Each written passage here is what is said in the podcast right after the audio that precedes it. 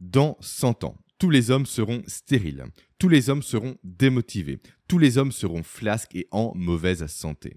Pourquoi? À cause d'une toute petite pandémie. Une pandémie totalement cachée et dont personne ne parle aujourd'hui. Je parle simplement de la pandémie de la chute totale de la production de testostérone naturelle chez l'homme comme chez la femme.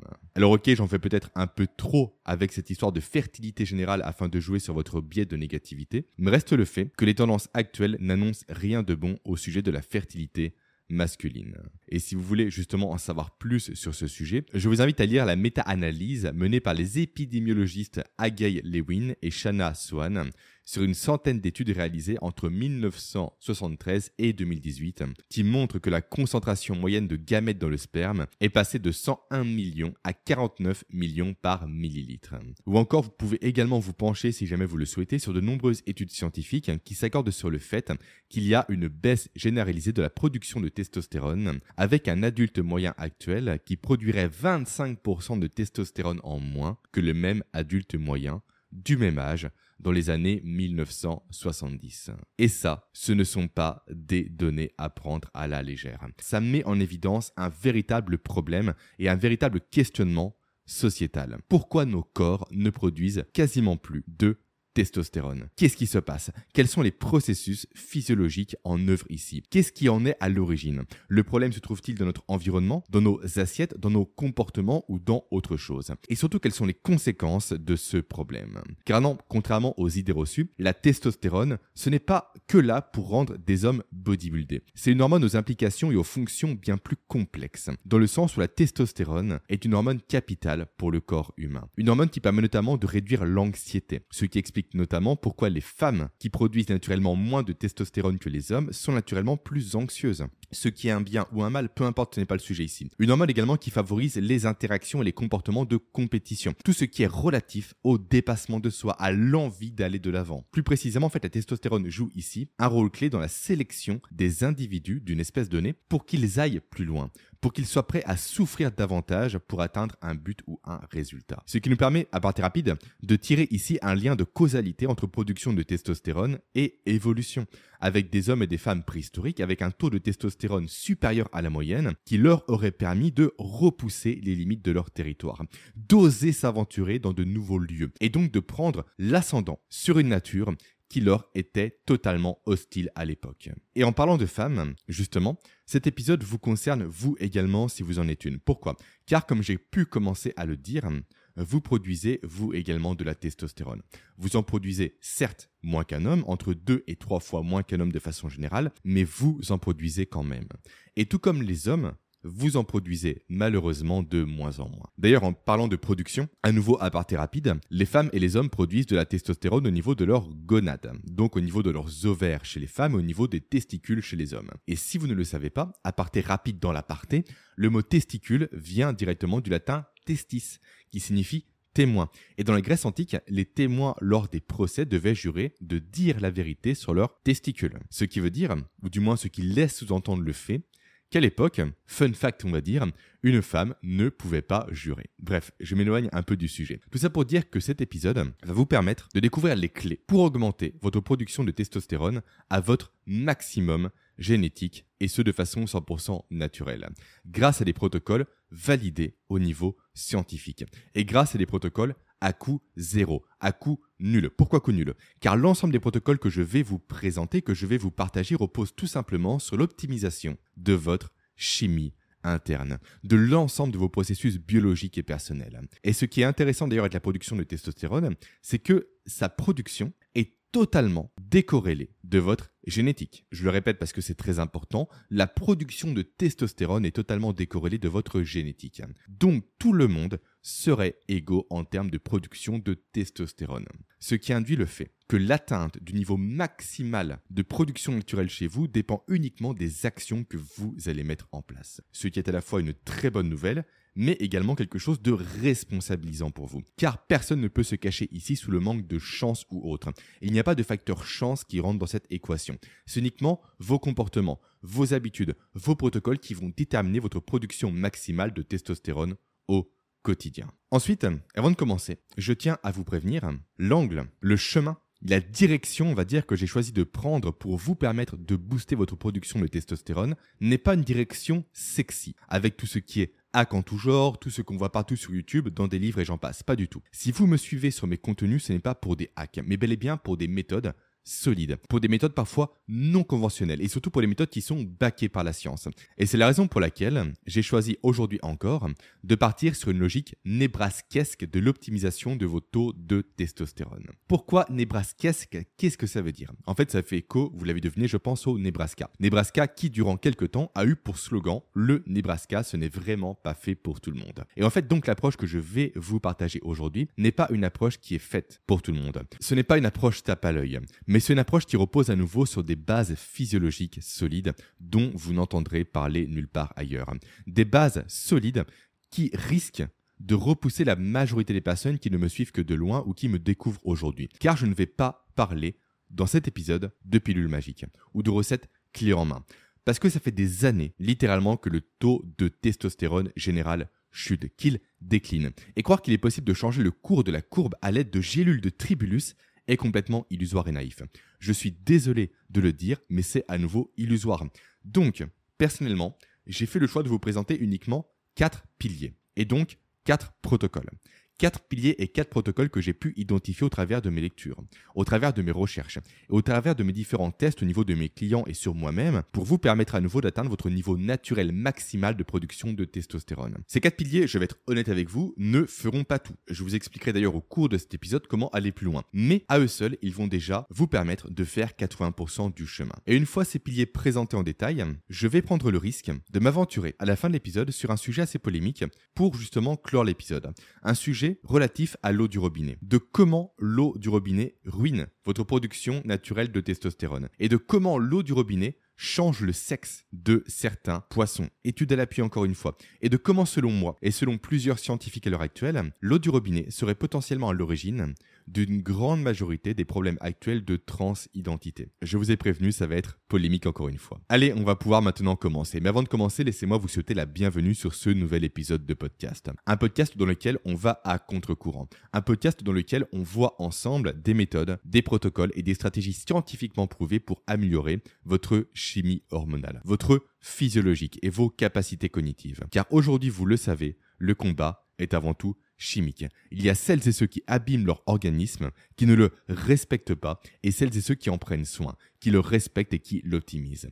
Ici, nous faisons le pari de faire partie de cette deuxième catégorie de personnes. Donc si vous voulez vous aussi tirer le maximum de votre organisme et de vos processus physiologiques, vous êtes au meilleur endroit pour ça. Pensez, pour terminer avant de passer à l'épisode, à vous abonner à mes contenus pour ne louper aucun des prochains épisodes. Allez maintenant, place au contenu du jour. Alors, il se peut, avant la fin de l'épisode, que vous décidiez, après tout ce que je vais vous partager, de faire une prise de sang pour mesurer vos taux de testostérone. Et ce serait une très bonne chose à faire, mais car il y a toujours un mais, vous le savez, il y a de grandes chances pour que les résultats que vous obteniez soient biaisés. Et encore plus quand on parle de testostérone. Qu'est-ce qui me fait dire ça? Simplement car, de ce que j'ai pu comprendre, il y a en fait différents modes de calcul pour tout ce qui est relatif au bilan sanguin. Et un des modes de calcul qui serait le plus employé serait celui de la moyenne. Le fait de faire une moyenne de tous les résultats obtenus dans une population pour en déduire tout simplement une fourchette censée être représentative de la normalité entre guillemets. Maintenant j'ai une question, connaissez-vous la meilleure façon de vous noyer? Eh bien c'est de traverser c'est simplement une rivière dont la profondeur moyenne est de 1m50, alors que vous mesurez vous, disons 1m70 ou 1m60. Pourquoi? Parce que la moyenne ne tient pas compte des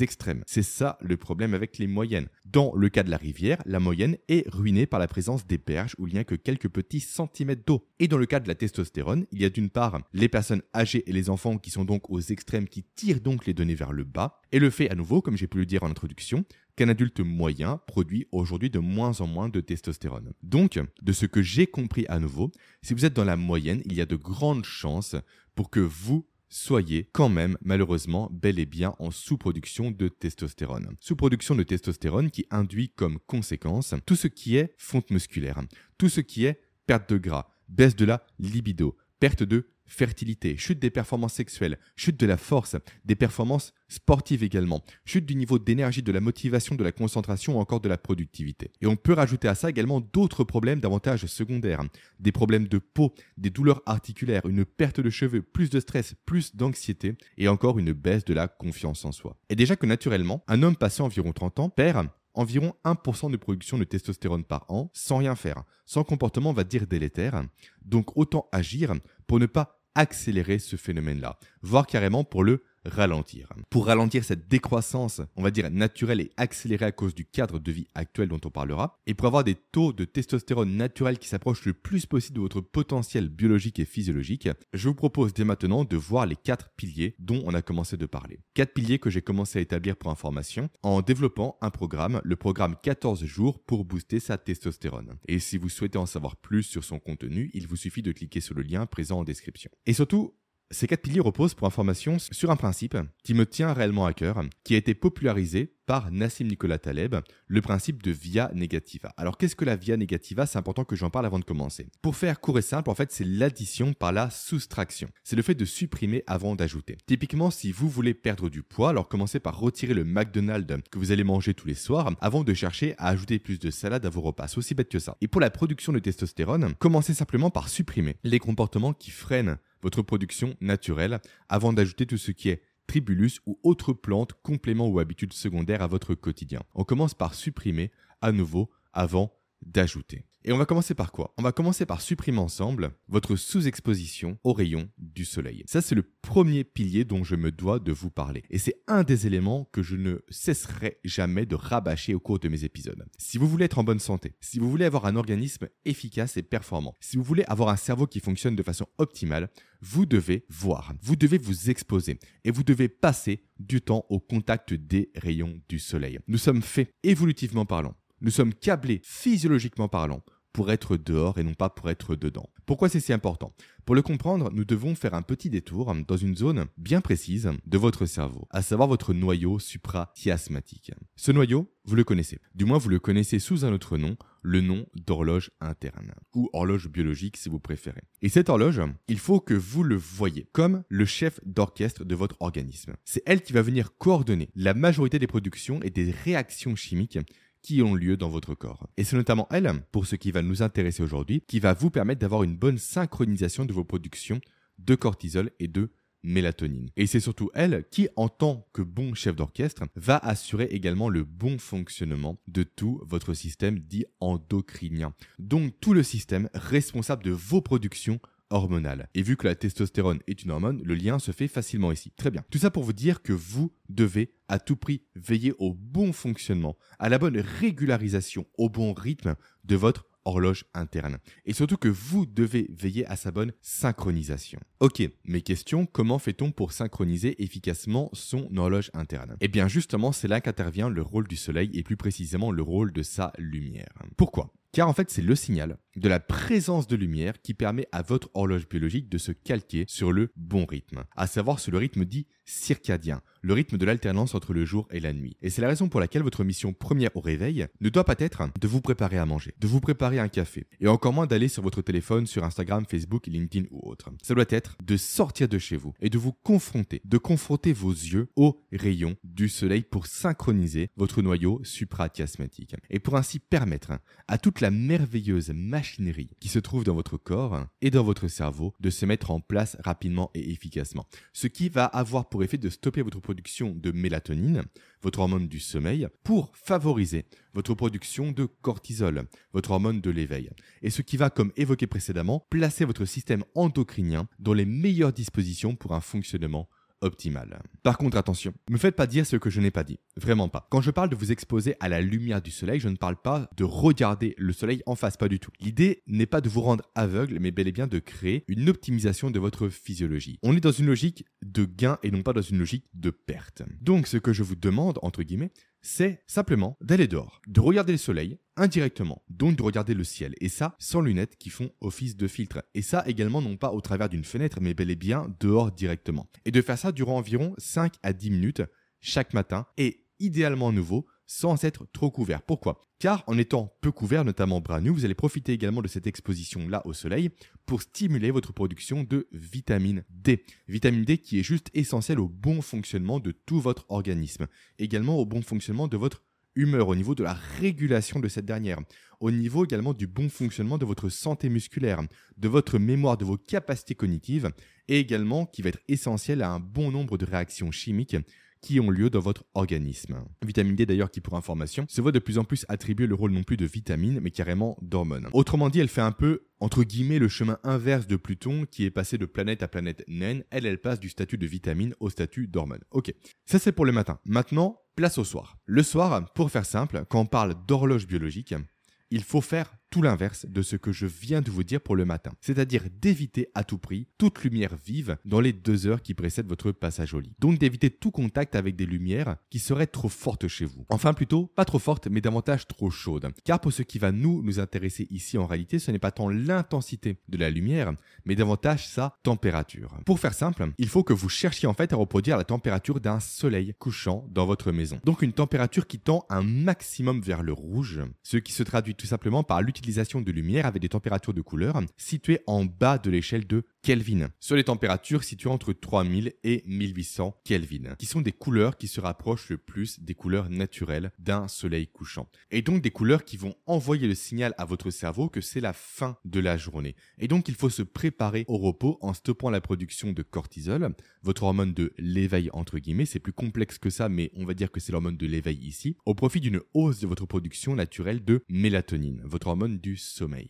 Et je vous mets d'ailleurs pour information, si jamais ça peut vous intéresser, un lien en description pour acheter ce type d'ampoule directement sur Amazon. Après, je recommande également à mes clients d'aller encore plus loin si jamais ça peut vous intéresser à nouveau, en reproduisant simplement la course du soleil chez eux. C'est-à-dire qu'au lieu d'allumer leur plafonnier en soirée, qui représente en quelque sorte la position du soleil à son zénith, donc autour des midi à 14h, j'invite mes clients à l'inverse à acheter des lampes sur pied, sur lesquelles ils vont visser les ampoules chaudes dont j'ai parlé précédemment. Et donc quand le soir va arriver, ils vont allumer uniquement ces lampes-là et non pas leur plafonnier pour reproduire entre guillemets la position d'un soleil couchant directement dans leur maison. Est-ce que ça marche réellement au niveau scientifique? Je ne sais pas, mais je pense que ça peut aider à nouveau le cerveau à se projeter dans un environnement davantage naturel. Donc un environnement qu'il a connu lui durant des millions et des millions d'années. On a vu le matin, on a vu le soir. Ok, maintenant se pose la question de la nuit. Là, je vais être catégorique. Si vous voulez ruiner votre horloge biologique, exposez-vous à une lumière vive en plein milieu de la nuit, à une lampe pour aller au WC typiquement, à votre téléphone portable ou encore pire au flash de votre téléphone portable. C'est quasi idiot de le dire, j'ai l'impression, mais votre cerveau n'a pas été programmé, il n'a pas évolué pour se prendre un shoot de lumière en pleine nuit. Donc quand vous faites ça, vous ne vous en rendez pas compte, mais vous détraquez directement toute votre mécanique interne. C'est comme si quelqu'un se précipitait et tournait brutalement toutes les aiguilles de votre horloge biologique dans tous les sens. Résultat, tous les mécanismes délicats qui régulent votre rythme circadien sont désorientés et ne savent plus comment interpréter cette perturbation lumineuse qui, à nouveau, n'a pas lieu d'être en pleine nuit. À cause de ça, sommeil et veille s'en retrouvent perturbés. Ce qui provoque quoi de la somnolence en journée? Ce qui provoque quoi également des difficultés d'endormissement la nuit suivante, voire carrément des difficultés à retrouver un bon sommeil sur les nuits à venir, sans compter les conséquences sur vos niveaux de motivation, de concentration, de créativité ou encore de productivité. Tout ça à cause d'un simple flash. Donc non, pas de lumière la nuit. Éclairez-vous si besoin, mais au minimum possible, mais le mieux c'est de n'avoir aucune source de lumière en plein milieu de votre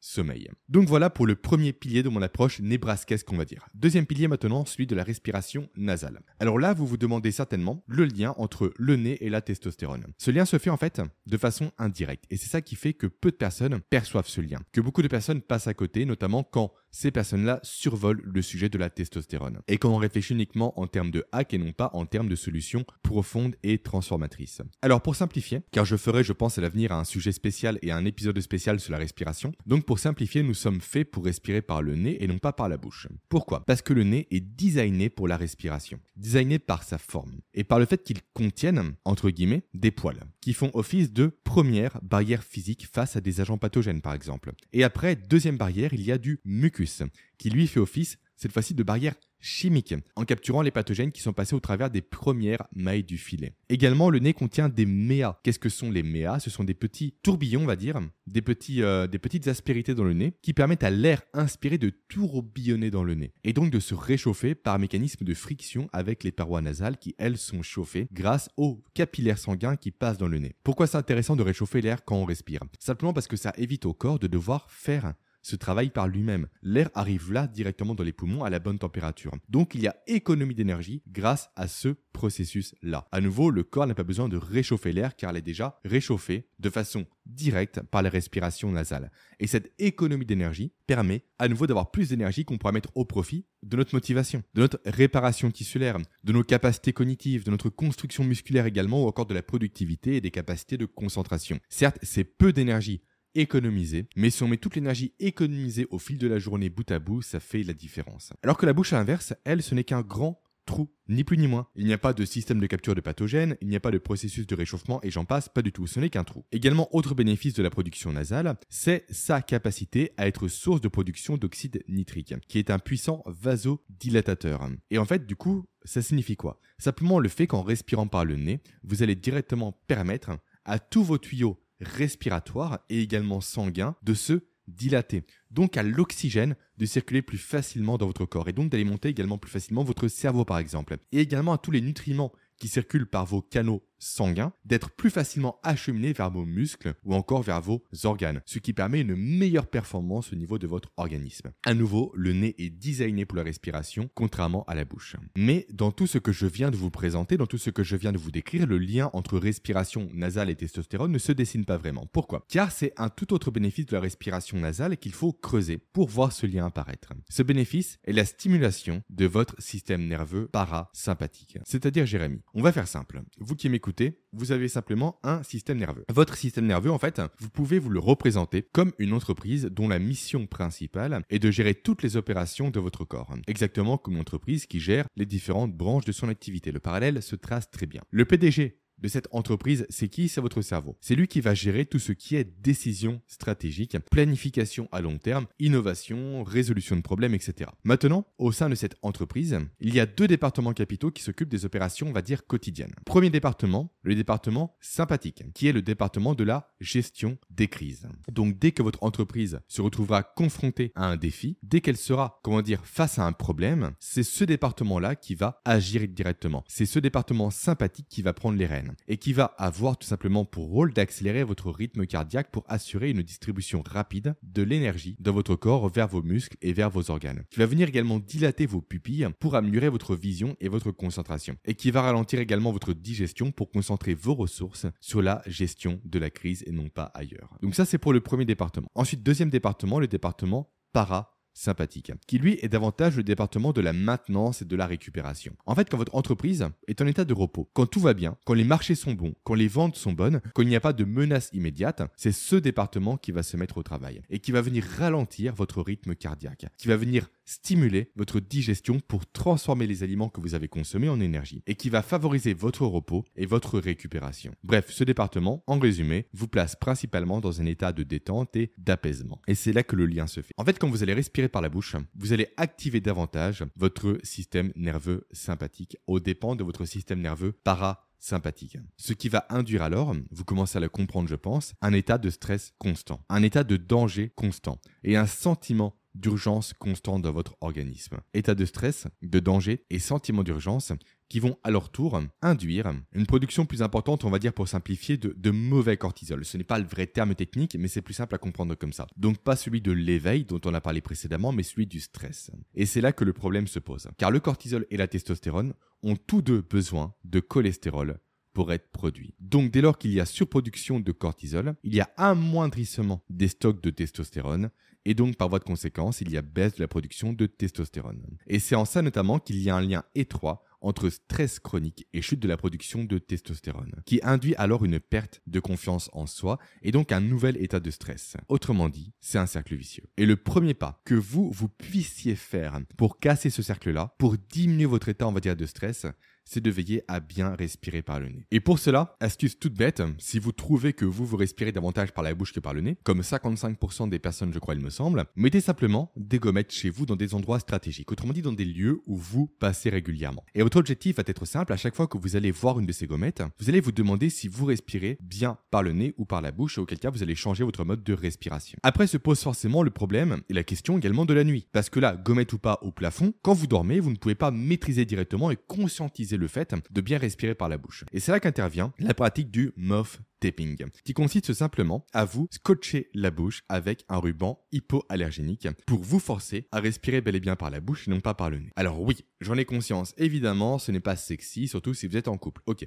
Mais cela va radicalement changer la qualité de vos nuits en vous offrant 8 de respiration nasale de qualité avec tous les bénéfices qu'on a vus précédemment. Donc oui, soyez sceptiques par rapport à cette pratique, je comprends, c'est bizarre, c'est étrange, peu importe ce que l'on met derrière, ce n'est pas naturel. Mais soyez intelligemment sceptiques. C'est-à-dire que si vous doutez, essayez quand même et faites-moi un retour d'expérience à l'occasion par email. Mais vraiment, essayez. Doutez, mais essayez. Allez, pilier Numéro 2, balayé, on l'a vu, maintenant on passe au pilier suivant, un pilier que nous avons commencé à aborder, et a effleuré au cours de, cette partie, celui de la consommation de matières grasses. En effet, comme j'ai commencé à l'évoquer rapidement, la testostérone a besoin de cholestérol pour être produite. Ce qui veut dire que sans cholestérol, il n'y a pas de testostérone. Donc pour faire simple, nouveau comportement à retirer de votre quotidien, stratégie de la via negativa, on va retirer la chasse aux graisses et notamment la chasse au cholestérol. Chasse au cholestérol et même plus généralement diabolisation du cholestérol qu'on doit retirer de votre quotidien. Diabolisation qui nous vient tout droit pour information d'une étude scientifique volontairement biaisée, car sponsorisée, d'après ce que j'ai pu en comprendre, par le lobby du sucre. Une étude qui date de 1956, qui a été pour information menée par un médecin anglais du nom d'Ansel Kiss, qui voulait à tout prix démontrer le fait qu'il y avait un lien entre consommation d'acides gras saturés et maladie cardiovasculaire. Donc, qu'est-ce qu'a fait Ansel en tant que bon scientifique, eh bien, il a lancé une étude qu'on appelle aujourd'hui l'étude D7. Retenez bien ce nom d'étude D7. Étude qu'il a donc menée en 1956 sur 12 000 hommes issus de 22 pays. Je répète, 22 pays. Pourquoi je le répète? Car Ansel Keys a jugé bon, à la fin de l'étude, de ne garder que 7 pays dans les résultats. Pourquoi 7 pays? Parce qu'il a sélectionné uniquement les 7 pays dont les résultats corroboraient avec ce qu'il recherchait, d'où l'appellation de l'étude des 7. Et le problème, c'est que le gouvernement à l'époque, gouvernement américain, faisait face à de graves problèmes de santé au niveau de sa population. Et il a décidé, en 1977, de trouver un coupable. Et pour trouver ce coupable, il s'est appuyé sur la pseudo-étude menée par Unselkis pour établir des recommandations alimentaires pour toute sa population. Recommandations alimentaires qui donc étaient biaisées et qui vantaient les mérites des produits très acidifiants, notamment des céréales, comme étant l'élément de base à intégrer dans une bonne alimentation élément de base qui devait représenter d'après eux 60% des repas des Américains et s'accoupler à une alimentation très pauvre en graisse. Résultat, ce régime alimentaire acidifiait davantage d'une part l'organisme des Américains tout en réduisant leur capacité à utiliser le cholestérol comme pansement. Pourquoi je parle de pansement? Parce que l'un des rôles du cortisol, c'est de réparer. Et c'est notre rôle, c'est de construire. Construction, car il intervient premièrement dans la construction de tout ce qui est membrane cellulaire. Également, il intervient deuxièmement comme étant l'une des briques de base de construction de votre cerveau. 30% de votre cerveau, c'est du cholestérol. Ensuite, troisièmement, car il est l'une des briques également de construction de base de production de myéline. Myéline dont je parle très souvent dans mes épisodes, qui est une gaine qui entoure vos neurones et qui les protège, et qui leur permet également de bien fonctionner, et de fonctionner également plus rapidement. Donc, ce qui veut dire rapidement que sans cholestérol, il n'y a pas de gaine protectrice. Donc, sans cholestérol, il n'y a pas de gaine protectrice pour vos neurones, ce qui entraîne directement des troubles cognitifs. Et également, pour ce qui nous intéresse, nous, dans cet épisode, le cholestérol permet de construire directement de nombreuses hormones dans votre organisme, notamment des oestrogènes, notamment la progestérone, la testostérone, le cortisol ou encore la vitamine D. Donc le cholestérol, c'est un matériel de construction. Ensuite, il a également un rôle de réparation, donc de pansement. On va augmenter le niveau d'acidification dans le corps humain, donc ça va créer un état inflammatoire, ce qui va créer des lésions au niveau des parois du corps humain, et donc le cholestérol va venir colmater ces lésions là. Tout simplement c'est son rôle. Mais le problème, c'est que ce genre d'intervention du cholestérol, donc de colmatation ou de colmatage, peu importe, devrait être rare et exceptionnel dans un monde normal. Mais à cause à nouveau de ces recommandations alimentaires d'un mode de vie trop acidifiant, trop stressant, à cause d'un mode de vie généralement métaboliquement insultant, ces opérations, ces interventions également, sont de plus en plus courantes. Résultat, les pansements s'accumulent et finissent par créer une plaque épaisse qui risque à terme de boucher vos artères. Et c'est ça qu'on appelle la plaque d'athérome. Donc en résumé, le cholestérol est perçu comme le tueur, alors qu'il était là juste pour on l'a repéré sur la scène du crime, il n'a rien fait, exactement à l'image de John Coffey dans La ligne verte. C'est exactement pareil, le problème est le même. Donc tout ça pour dire que je vous recommande de ne plus avoir peur du cholestérol et même d'en faire un filtre pour bien choisir vos aliments. Donc n'hésitez pas à consommer plus d'huile d'olive vierge, première pression à froid d'origine française. Également consommer plus d'œufs, plus d'avocats, plus d'oléagineux. Et à partir par rapport au choix des œufs, pensez à prendre des œufs bio et de poules élevées en plein air et issus également de poules nourries aux graines de lin pour qu'ils aient davantage d'oméga 3 que d'oméga 6. Mais ça, c'est un autre sujet. Avant de passer au pilier numéro 4, petit récap rapide. Pilier 1, on a vu effectivement que la première règle à respecter pour booster, pour doper, pour augmenter votre production naturelle de testostérone, c'est d'arrêter de dérégler votre horloge biologique par une exposition intelligente et contrôlée à la lumière du soleil. Ok. Ensuite, pilier numéro 2, on a vu qu'il était clé pour vous de respecter une respiration non pas buccale, mais nasale, sauf effort sportif bien évidemment, pour notamment induire une stimulation de votre système nerveux parasympathique et non pas sympathique. Et enfin, nous venons de voir à l'instant même qu'il faut arrêter de faire la chasse au cholestérol pour permettre au corps humain d'avoir les matériaux, les briques de base nécessaires pour induire une bonne production de testostérone. Maintenant, pilier numéro 4, donc le dernier avant de parler de l'eau du robinet. Avant de voir ce qui se cache derrière ce pilier-là, il faut que je vous parle d'Anna Maria Anderson. C'est une biologiste spécialisée dans la diminution du taux de testostérone, ce qui tombe plutôt bien parce que c'est notre sujet aujourd'hui. Anna Maria Anderson, dont j'aime beaucoup les travaux, explique tout simplement qu'une révolution chimique a commencé au 19e siècle. Une révolution qui s'est accélérée après la Seconde Guerre mondiale et dont est issue simplement une très grande quantité de nouveaux produits chimiques qui se sont retrouvés très rapidement sur le marché. Produits qui ont eu certes des effets positifs pour certains, notamment des effets positifs au niveau de la médecine, mais dont un très grand nombre ont eu des répercussions juste catastrophiques sur le corps humain, allant jusqu'à littéralement le modifier, jusqu'à avoir des effets sur la quantité et la qualité des productions hormonales naturelles des organismes. Tout ça à cause de substances qu'on appelle des perturbateurs endocriniens. Et je suis sûr que vous avez déjà entendu parler de cette notion-là, de perturbateurs endocriniens. Mais savez-vous réellement ce qu'ils sont et ce qu'ils font? Alors comme toujours, petite euh, métaphore rapide explicative. Imaginez que votre corps soit un orchestre symphonique. Un orchestre symphonique où chaque instrument joue un rôle précis pour créer une parfaite harmonie. Dans cet orchestre, votre système endocrinien, donc le système qui régule vos productions hormonales pour rappel, c'est le chef. C'est lui qui coordonne et régule les différentes fonctions de votre corps en utilisant les bons signaux chimiques au bon moment et dans les bonnes proportions. Maintenant, dans cette métaphore, les perturbateurs endocriniens sont des musiciens indisciplinés qui ont réussi à s'infiltrer ni vu ni connu de votre orchestre. Et chacun de ces musiciens joue volontairement très mal, de façon désynchronisée, à contre-temps, ce qui ruine directement toute votre mélodie interne. Et c'est exactement ça qu'il se passe dans votre corps quand vous êtes au contact de ces perturbateurs-là, de ces substances chimiques qui vont venir imiter ou interférer directement avec les hormones naturelles de votre organisme, ce qui va générer une cacophonie en interne, une perturbation de votre équilibre personnel et biologique. Et les conséquences à ça sont très simples. Perturbation de nombreuses fonctions biologiques, y compris de votre développement, de vos systèmes reproductifs, de votre métabolisme, de votre système immunitaire et bien d'autres choses encore. Et parmi ces perturbateurs, on retrouve bien évidemment le chef, le roi, à savoir le bisphénol A, qui passe littéralement du plastique dans lequel il est à la nourriture, à vos boisson, à ce que vous consommez, et ça, ça arrive directement du coup dans votre corps. Et ce bisphénol A, pourquoi est-il reconnu? Il est reconnu pour provoquer des cancers du sein, pour provoquer des diabètes, des perturbations de la fonction thyroïdienne, de l'obésité, une baisse de la fertilité, ou encore des maladies dites coronariennes. On a également, en plus du bisphénol A, par exemple les phtalates, qui, une fois dans votre corps, font baisser littéralement le taux de testostérone, réduisent également le nombre de spermatozoïdes. Phtalates que l'on retrouve dans tout ce qui est plastique, aliments, textiles et cosmétiques. Après, la liste est très très longue, hein, donc je ne vais pas lister précisément tous les perturbateurs qui existent, mais sachez juste qu'il est de plus en plus constaté que les effets de ces perturbateurs sont également héréditaires. Donc ils se transmettent de génération en génération. Et c'est notamment le cas qu'on a pu observer au niveau scientifique, au niveau des baisses de production de spermatozoïdes, avec des enfants de pères exposés à ces perturbateurs qui se retrouvent eux-mêmes à donner naissance du à des enfants qui ont naturellement des productions de spermatozoïdes inférieures à la moyenne. D'où le fait que de plus en plus de scientifiques s'accordent à dire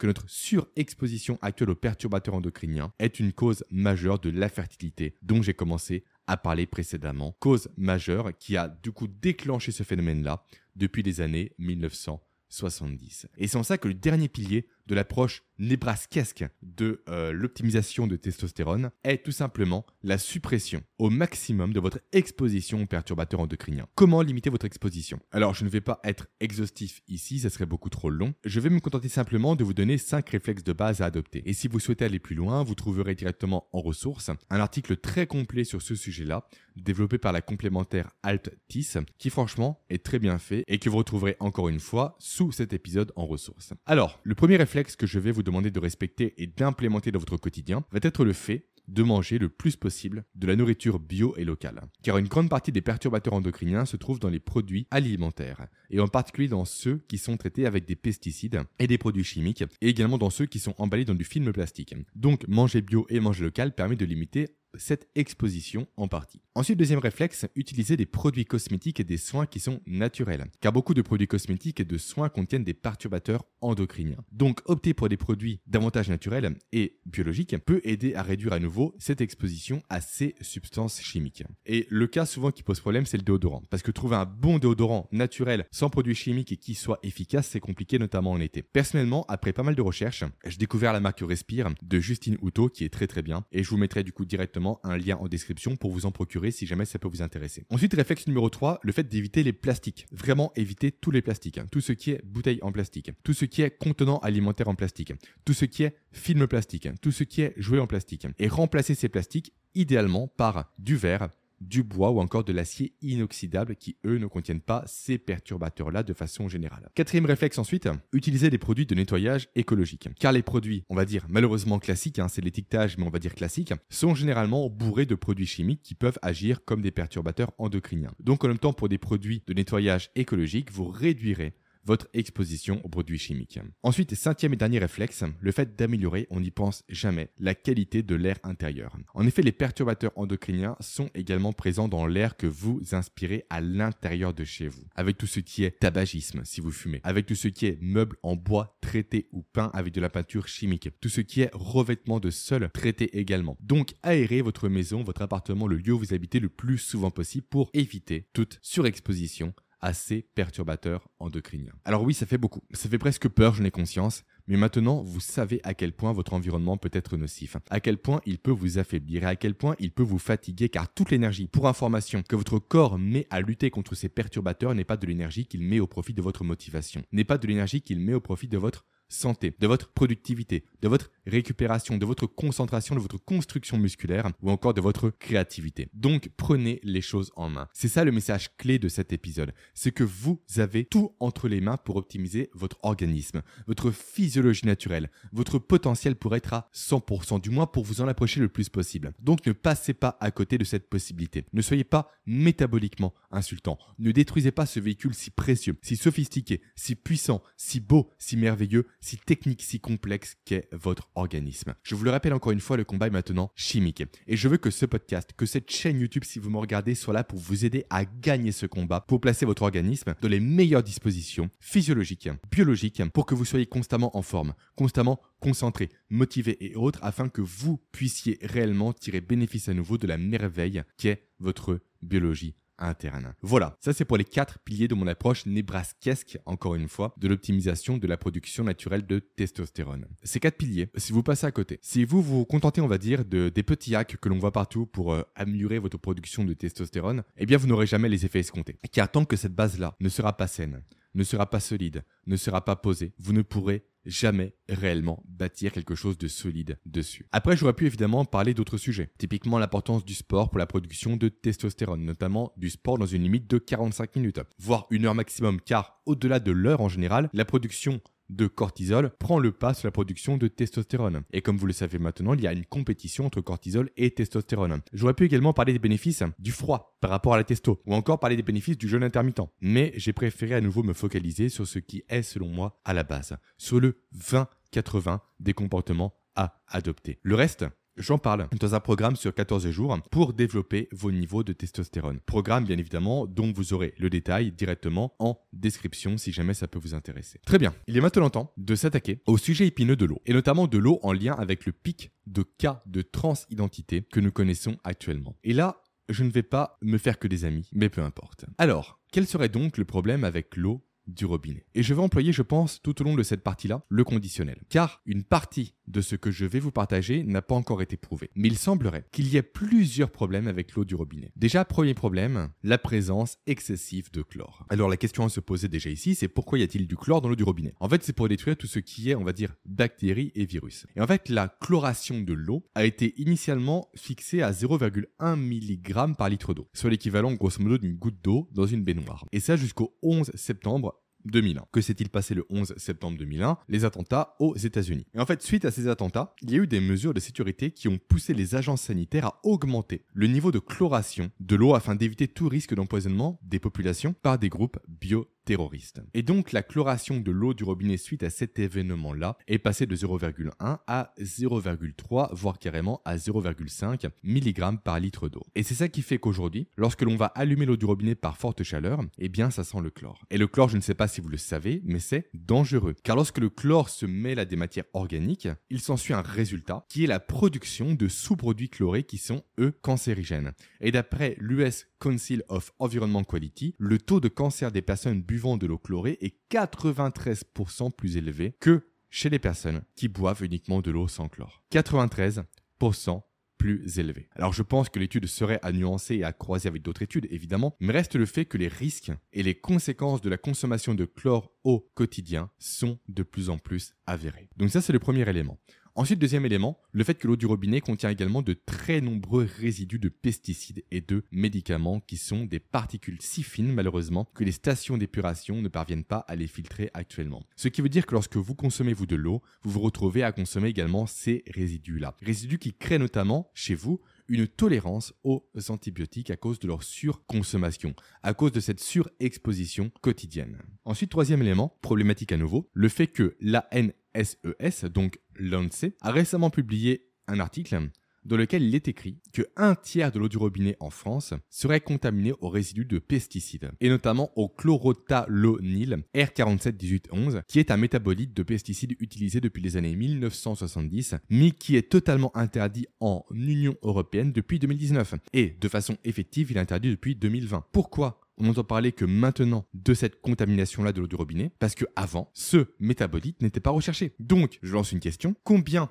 d'autres particules de ce type, dangereuses, cancérigènes, nocives, passent actuellement sous les radars C'est une vraie question que je me pose. Hein. Je n'ai pas de réponse, potentiellement il n'y a pas, mais comme j'aime à le dire, quand il y a un doute, il n'y a pas de doute. Et enfin, dernier problème, relatif à l'eau du robinet, la présence d'œstrogène, qui fait le lien avec cette notion, du coup, comme on l'a dit précédemment, de transidentité qui est en croissance depuis quelques années. Donc, dans l'eau du robinet, il y a des oestrogènes, donc l'hormone féminine par excellence. Et même si elle est généralement produite par les hommes, elle l'est forcément en moins grande quantité que chez les femmes. Sauf que le problème, c'est qu'il y a du coup présence d'oestrogènes dans l'eau du robinet à cause de l'excrétion faite par les femmes des pilules contraceptives lorsqu'elles vont uriner dans l'eau tout simplement des WC. Eau des WC qui est après filtrée, etc. et qui est l'eau potable que l'on boit juste après. Mais malheureusement, les particules de ces pilules sont si fines qu'on va les consommer. Et ces pilules sont bourrées d'œstrogènes. Pilules d'ailleurs pour information qui sont vendues comme étant une aide pour rééquilibrer les productions hormonales féminines, mais qui en vrai sont des bombes qui dérèglent totalement le corps des femmes. Mais ça c'est un autre sujet. Du coup on se retrouve avec des résidus de ces pilules qui viendraient augmenter le taux d'œstrogène général dans la population, dont le taux d'œstrogène chez les hommes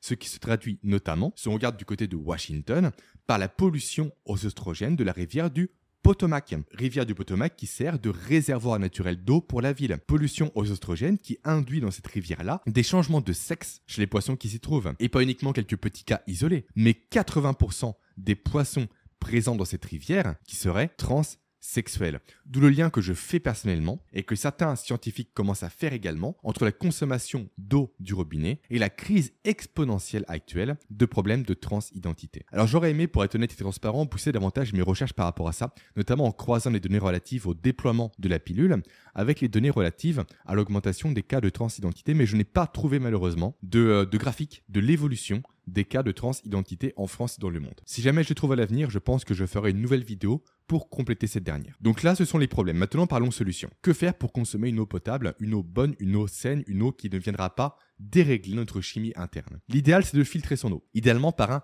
osmoseur et à défaut par un filtre à gravité de qualité. Alors pour les filtres à gravité, je vous recommande personnellement la marque Bergfeld qui affirme filtrer tous les résidus dont on a parlé précédemment. Mais potentiellement, certains résidus passent à nouveau sous les radars, donc sont-ils filtrés? Je ne sais pas, mais à nouveau, le filtre permet d'enlever une bonne partie du problème. Donc il vaut mieux ce filtre que pas de filtre. Et en plus, l'avantage des filtres Bergfeld et également Berkey pour l'autre marque concurrente, c'est qu'ils sont en inox et non pas en plastique. Donc ce qui évite toute contamination de l'eau consommée aux perturbateurs endocriniens. Bref, voici les raisons pour lesquelles, selon moi, il faut éviter la consommation de l'eau du robinet en direct. Je ne remets pas en question évidemment tout ce qui est bénéfice lié à l'apport de l'eau courante, évidemment, mais je préfère vous mettre en garde à la de ce que j'ai pu lire et comprendre sur ce sujet-là. Après, naturellement, vous pourriez également vous dire, ok, je vais acheter des bouteilles en plastique, d'eau minérale. Mais on l'a vu précédemment, à nouveau, qui dit eau minérale en plastique dit eau minérale contenue à nouveau dans du plastique, donc perturbateur endocrinien potentiellement en bout de course. Donc, utilisez réellement les filtres dont j'ai parlé précédemment. Un filtre Berkey ou un filtre Bergfeld ou encore mieux un osmoseur. C'est un investissement que vous allez faire pour votre santé. Ça coûtera une centaine d'euros, plus cher pour un osmoseur, mais vraiment, à nouveau, ce sera une centaine d'euros ou un millier d'euros très bien placé, très bien investi, car investi sur vous, sur votre santé, sur votre potentiel. Alors voilà qui nous porte à la fin de cet épisode, très riche, je pense. Un épisode sur mon approche nébrasquesque de l'optimisation de vos productions de testostérone. Un épisode qui n'en n'est pas sexy. Un épisode qui n'en ne repose pas sur des hacks, mais qui a le bénéfice de s'appuyer sur des mécanismes physiologiques, solides, durables et systémiques. Autrement dit, sur des mécanismes qui, en plus de vous permettre de tendre vers une optimisation de vos productions de testostérone, vont vous permettre d'améliorer tous vos marqueurs de santé. Et je le répète encore une fois, la compétition actuelle, elle est chimique. Donc veillez à optimiser votre chimie interne et personnelle. Préservez votre corps, préservez votre métabolisme et préservez votre cerveau. Maintenant, si vous souhaitez compléter ces quatre piliers-là par d'autres stratégies solides pour renforcer votre système endocrinien et pour améliorer tous vos marqueurs métaboliques, je vous invite à cliquer sur le premier lien présent en description. Et je vous invite ensuite à découvrir l'épisode que j'ai consacré à l'antifragilité et à l'optimisation des processus adaptatifs de votre organisme par une exposition volontaire à la volatilité. Épisode qui apparaît logiquement maintenant à l'écran et qui est également présent en description pour celles et ceux qui m'écoutent uniquement. Allez, je vous dis maintenant à très vite. Ciao